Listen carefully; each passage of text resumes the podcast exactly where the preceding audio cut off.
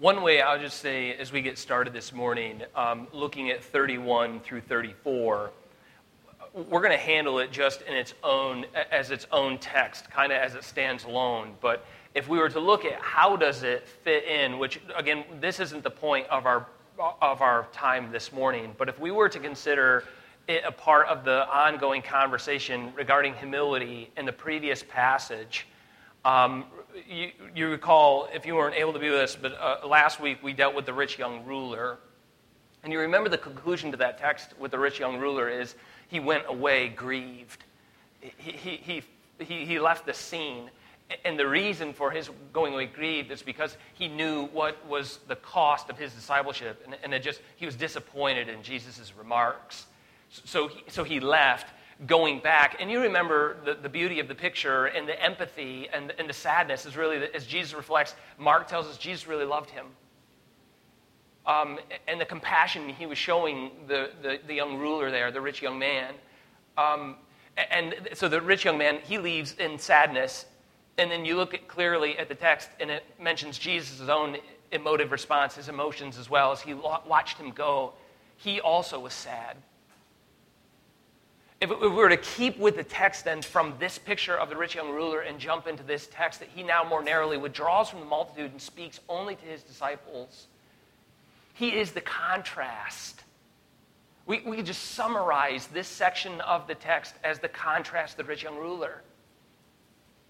If we had time, we'd go to Philippians 2 and, and maybe jot that down to go back over in the evening, maybe on Lord's Day, or however you consider to continue meditating on the preaching of the Word of God in your own heart, and your own mind. What was said? How does it apply? What should I meditate on? You go to Philippians 2 and see exactly what Paul's saying. He who was rich gave up everything that he might become poor for our sake.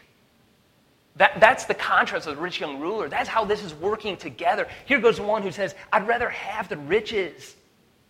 And one who says, I am rich and I consider it not a thing to be grasped but taking the form of a servant like you. I gave that I might accomplish. So the, the, the, I, I'm being made poor that you might be made rich. That's the great contrast here between one who left in sadness and one who gives it all away that you might be made rich. But as we look at this particular text just now, not thematically, but as a standalone, there's a lot of importance here for us to consider in this section of Scripture regarding the unfolding purposes of God. In other words, we see here in just a moment the character of the entire Bible being expressed. What Christ is now telling his 12. So he, he withdraws from the multitude, as you see there in 31, and taking the 12. I, I think we should assume that and taking is to withdraw is the idea. So there are more there, and the rich young man, he fled, and now Jesus moves toward making us rich. And he takes the 12 with him, and he begins to explain the process whereby you will be made rich. And so, as he is speaking with the disciples, he's going to explain to them the unfolding promises of God to his people. You see, think of it in these terms for a moment. The disciples at this time. You, you, you already know the end of the passage has been read for you, verse 34. And I don't have a lot to say or share, really, as you just read it as I do in verse 34. They didn't really understand what he was talking about.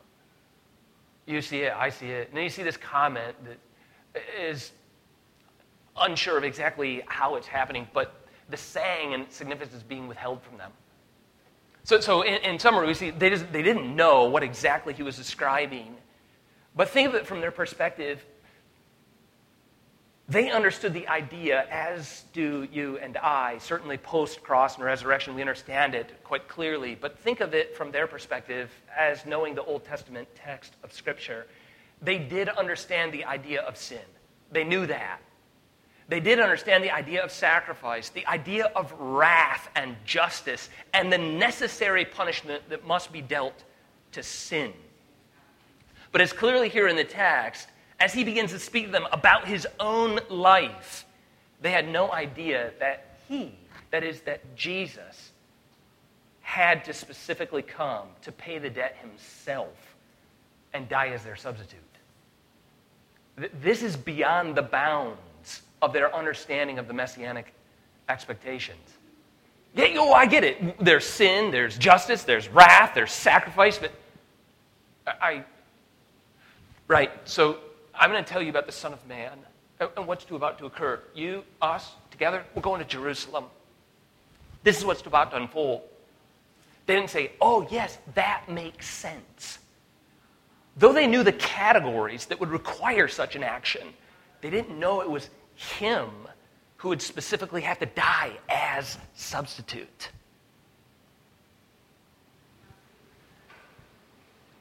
Even today, as Christians, even today, this text and the work of Christ sets him apart from every other founder of any major religion or sect.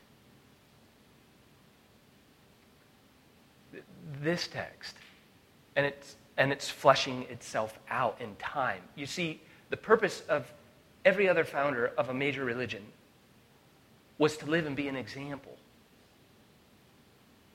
Jesus' strict purpose was to die and be a sacrifice. I'm going to live, I'm going to show you how to live. You mimic me and live the way I did. She's saying, I'm coming to die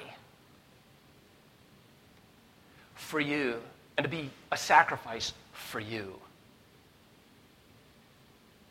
As it relates to the Old Testament text, then, where the disciples are thinking it through now, as he's going to begin to explain to them, the work of Christ, it, it, it, again, why didn't they know?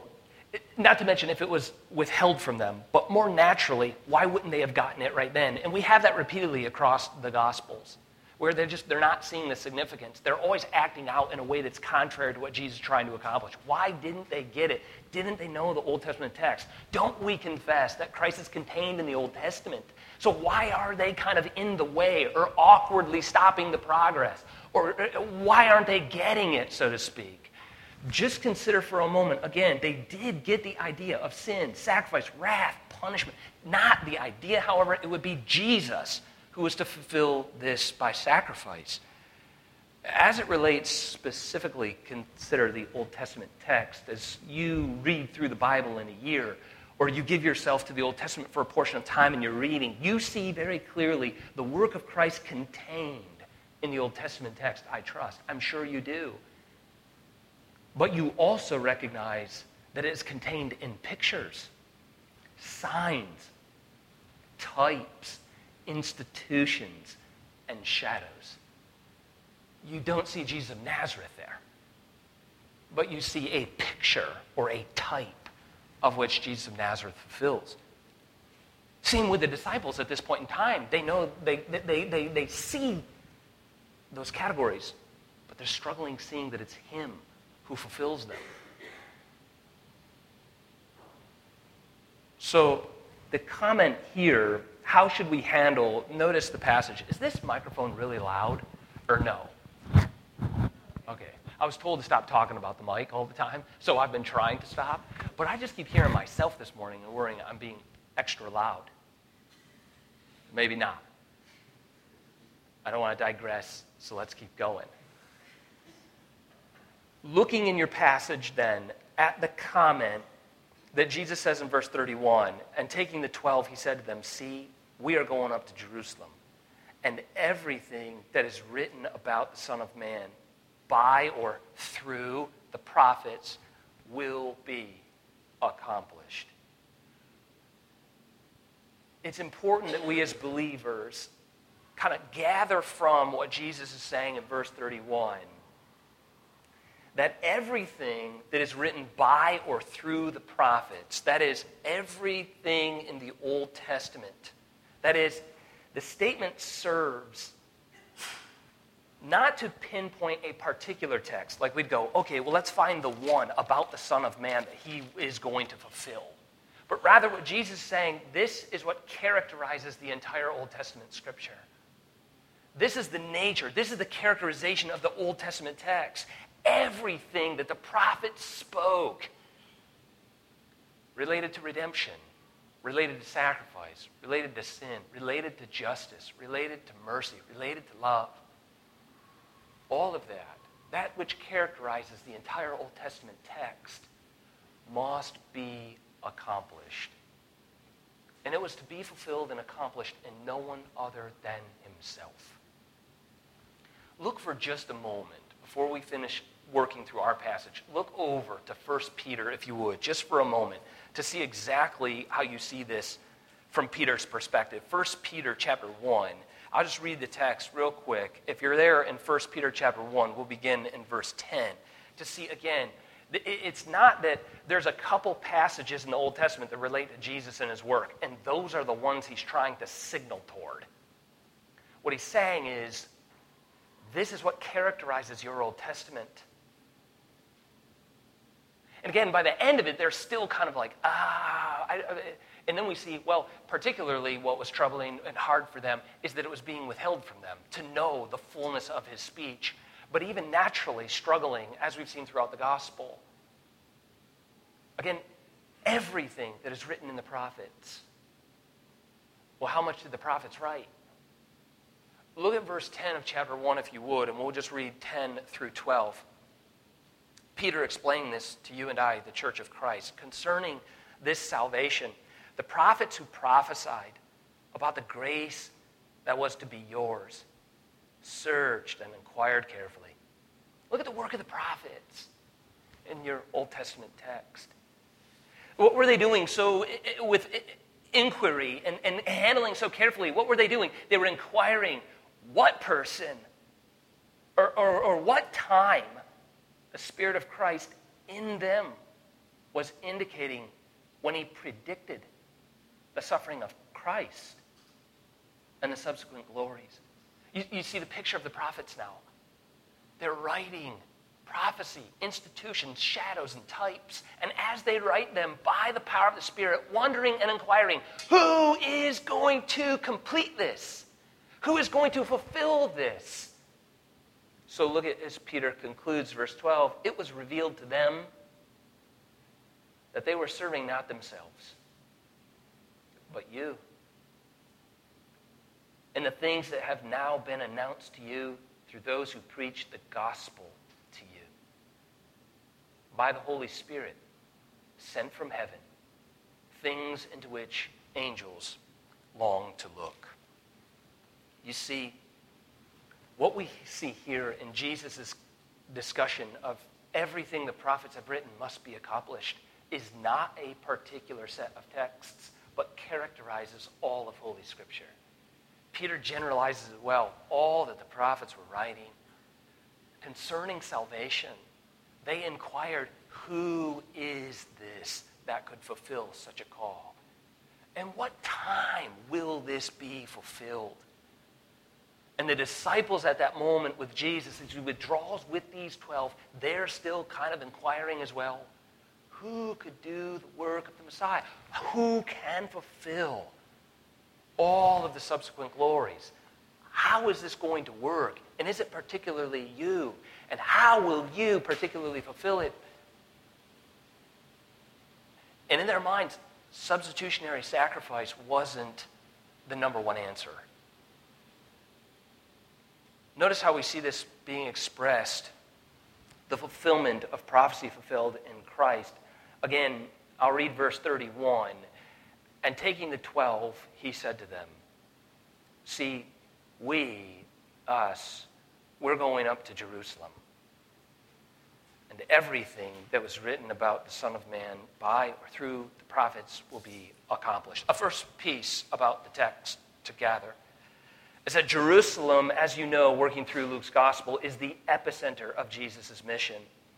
And here he's explaining it as he has again and again. Go back with me real quick to see how significant. Should, in other words, in your mind as a listener by now, are you surprised that he's going to Jerusalem? And are the disciples? No. Jerusalem is the epicenter of Jesus' fulfillment.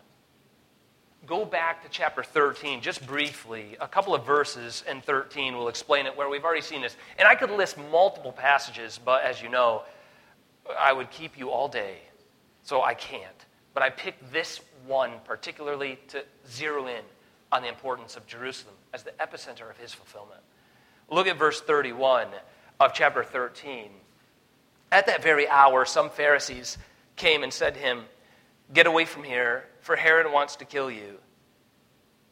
And he said to them, Go and tell that fox, Behold, I cast out demons and proclaim cures today and tomorrow, and the third day I finish my course.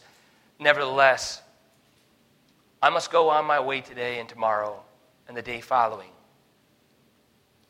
For it cannot be that a prophet should perish away from Jerusalem. And then he says, Oh, Jerusalem, Jerusalem, the city that kills the prophets and stones those who are sent to it. How often I would have gathered you as children together as a hen gathers her brood under her wings, and you would not. Behold, your house is forsaken. And I tell you, you will not see me until you say those words that are on their lips that day Blessed is he who comes in the name. So you see, from that passage there, he's even indicating to the disciples very specifically where will this all go down? And it is Jerusalem, Jerusalem is the place of fulfillment. Important to note about this as believers, and as we particularly celebrate the Lord's Supper this morning as nourishment to our souls, is to always understand that Jesus knew exactly how his life was going to end his death in Jerusalem, whether we list Luke 13 or we do multiple passages out of the Gospel of Luke, or we search the Bible, or we look at all of the Gospels and the words on his own lips, his death is not incidental to his mission. It's not something that ended up happening to him. It is at the core of his work of redemption. This is important to see, and he is well aware of it. We are going to Jerusalem. And everything that ought to happen in Jerusalem will happen in Jerusalem. Notice how he uses this or signals this to our text, to us in the text, that he is not caught off guard. Again, I read verse 31 for you. Taking the 12, he said to them, See, we are going to Jerusalem. And, and, and you can kind of read the text and you can hear them thinking, okay, that sounds fine. And then he adds, what's going to go down in Jerusalem? Everything that is written about the Son of Man by the prophets, that is the characterization of the entire Old Testament, will be accomplished. I want you to focus on that word just for a couple of moments, the term accomplished. Again, his death is not, as believers, as we come and receive the nourishment from this table, as we renew, as we rest, as we are yet again reoriented, not upon an incident that happened, but upon an accomplishment that was fulfilled. And it had you, if you rest in him right now, it had you in its view.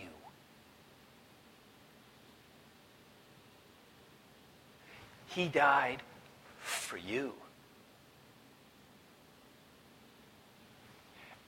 Because of the term accomplished standing out so significantly, I am suggesting to you that what we learn by Jesus saying everything must be accomplished, not like everything must kind of maybe happen to us, we'll find out, but it must be accomplished, is a strong signal, a strong giveaway to us as we read that Jesus is going to Jerusalem by divine necessity. Well, let me give you an example of divine necessity. Well, more like human, non divine necessity, so that you can make sense of divine necessity. And that is, we say things like this all the time I have to go to the store. Of necessity. I must, or I'm under compulsion. I am forced. I have to go. You understand? I have to go to the store. Now, again, we don't say it with such force, like uh, uh, lives depend upon it, but you get the idea. We're using language of necessity. I have to go to the store, or I need a new shirt. It, it is of necessity that I go and that I accomplish getting this new shirt. It is of necessity. If we put the language here of Jesus in accomplishment, I'm saying he himself sees. He is under divine necessity. I must go to Jerusalem. It's not like, hey, you know what would be a good next step? Let's stop off at Jerusalem. He's gathering his closest associates and saying to them, We're going to Jerusalem. I must go to Jerusalem. Because out of necessity, there is but one necessity for the life of Jesus. You could guess what it is. What is the one thing he must do? His Father's will. I must go to Jerusalem. And you guys are going with me. turn over to John 17, we have to, in order to help with our time in this passage, just briefly look at John 17 at the beautiful picture of where we see a similar scenario happening just before the events that will unfold in Jerusalem. You even see it at the title, probably at the top of John 18, is, at least for me, I, whatever copy of Scripture you're using, is the betrayal and arrest of Jesus in 18. So you see what's happening. We're, we're kind of in this same kind of timeline. It's prior to the work of the cross. He's explaining now in Luke 18, again, the epicenter of the work that's about to go down. Now jump as you are to John 17 and look at the need for Jesus to go to Jerusalem. Why must he go to Jerusalem? Well, look at verse 31. I want to read the text beginning in verse 31 of 16 and then through into 17 and just read 17, 1 through 5. Look at the divine necessity of Jerusalem. Verse 31 Jesus answered them, Do you now believe? Behold, the hour is coming.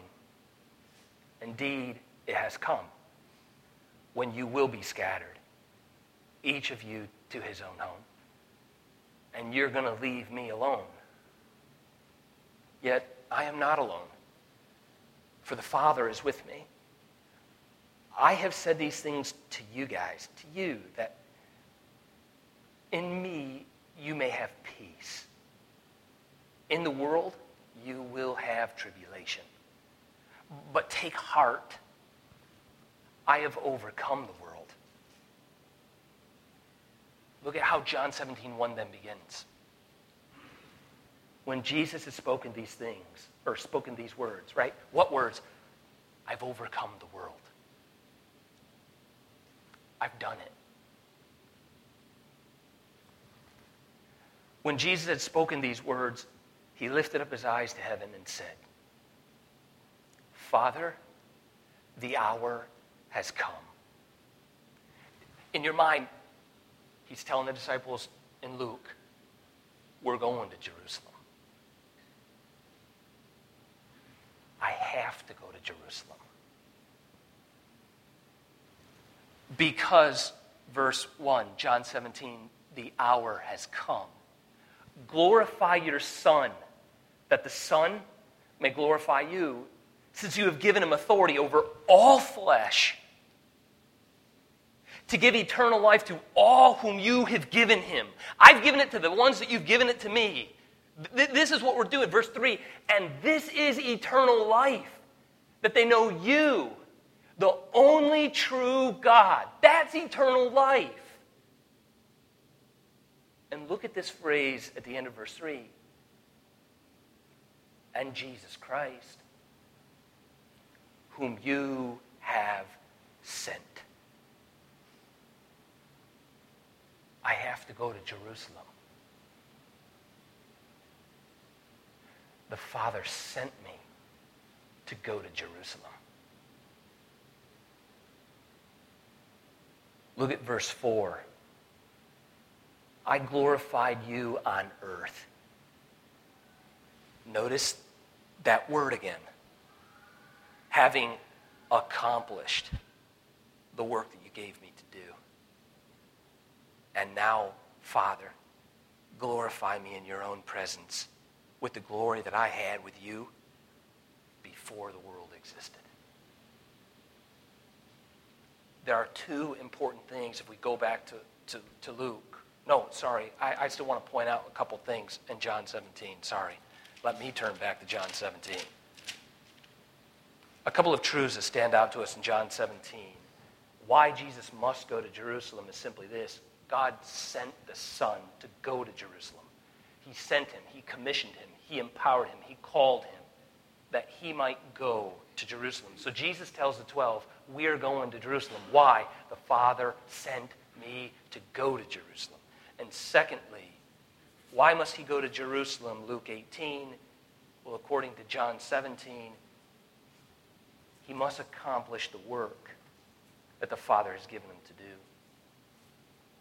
Now, jump with me very simply and summarize what we're gathering at this point in the text. And it is simply this Jesus is going to Jerusalem because the Father sent him to go to Jerusalem and to accomplish the work that the Father gave him to do. But you would ask, perhaps thinking, so Jesus is accomplishing the work that the Father has given him to do. What is the work? Father, I have accomplished the work that you gave me to do. The hour has come. Hey, guys, we're going to Jerusalem.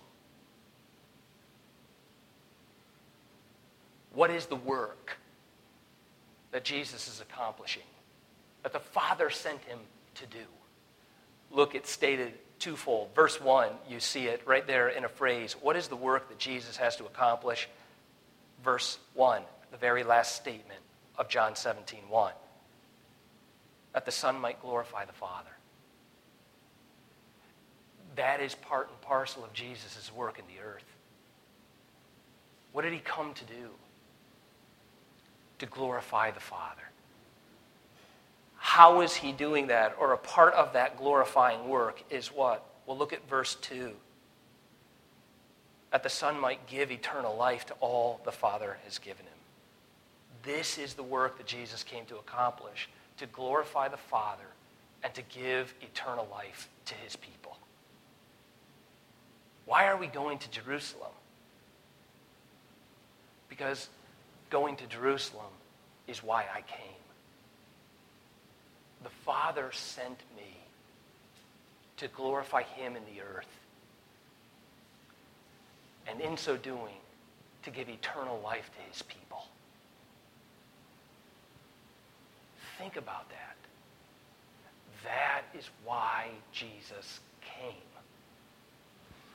This reminder and this reality is why you're going to come in a moment to the table.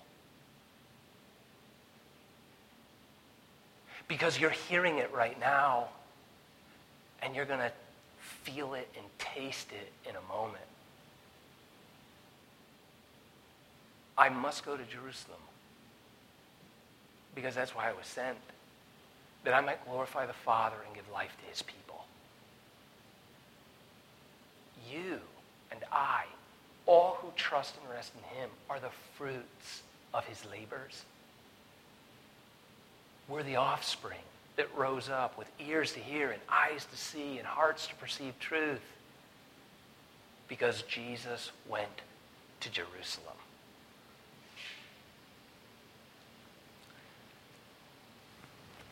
One author summarizes it this way. He says, Jesus is going to Jerusalem to move Adam's offspring from death to life, to change them from being a people who hate God to people who now love and worship Him.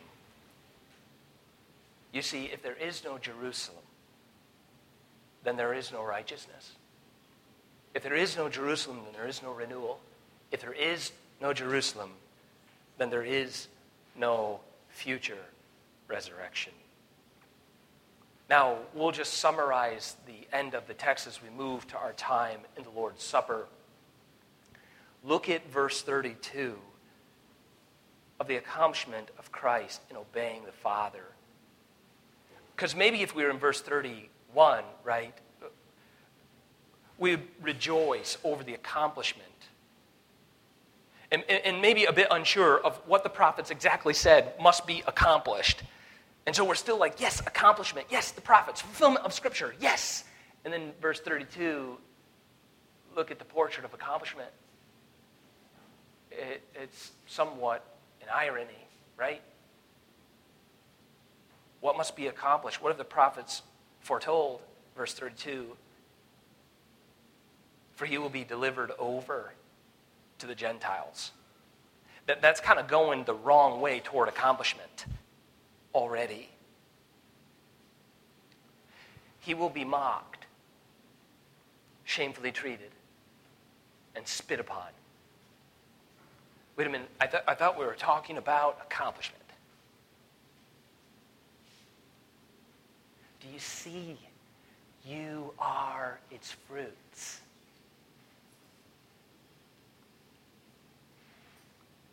This is accomplishment. I must go to Jerusalem. Father, the hour has come. I've glorified you in the earth, and I'm giving eternal life to all of your people.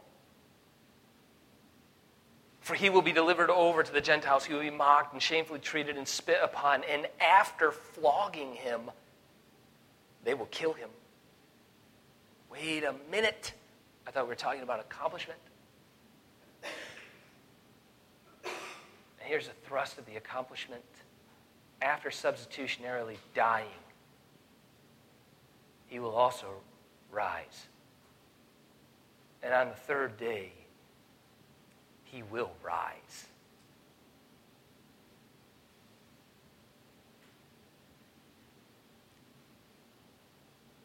You see, here is the irony of the portrait of rejection, abuse, and humiliation. As we gather to the supper, what is our Lord's greatest moment of glory? As we come to the supper in a moment, where does Jesus most show forth the glory of God's justice? Where does Jesus reveal most profoundly the glory of God's love?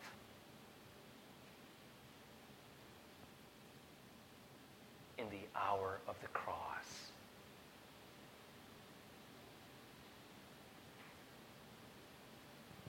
And if you're a believer, someone who hears that not as something silly, but you hear that as life giving nourishment,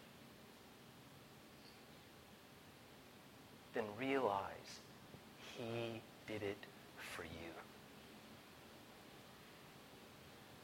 Not your neighbor alone.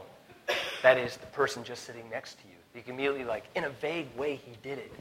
He did it even only for you.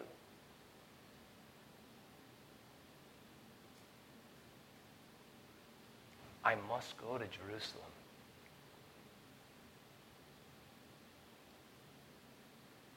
The lives of God's people wait upon it. Let us receive it in faith. Let's pray. Father, we thank you for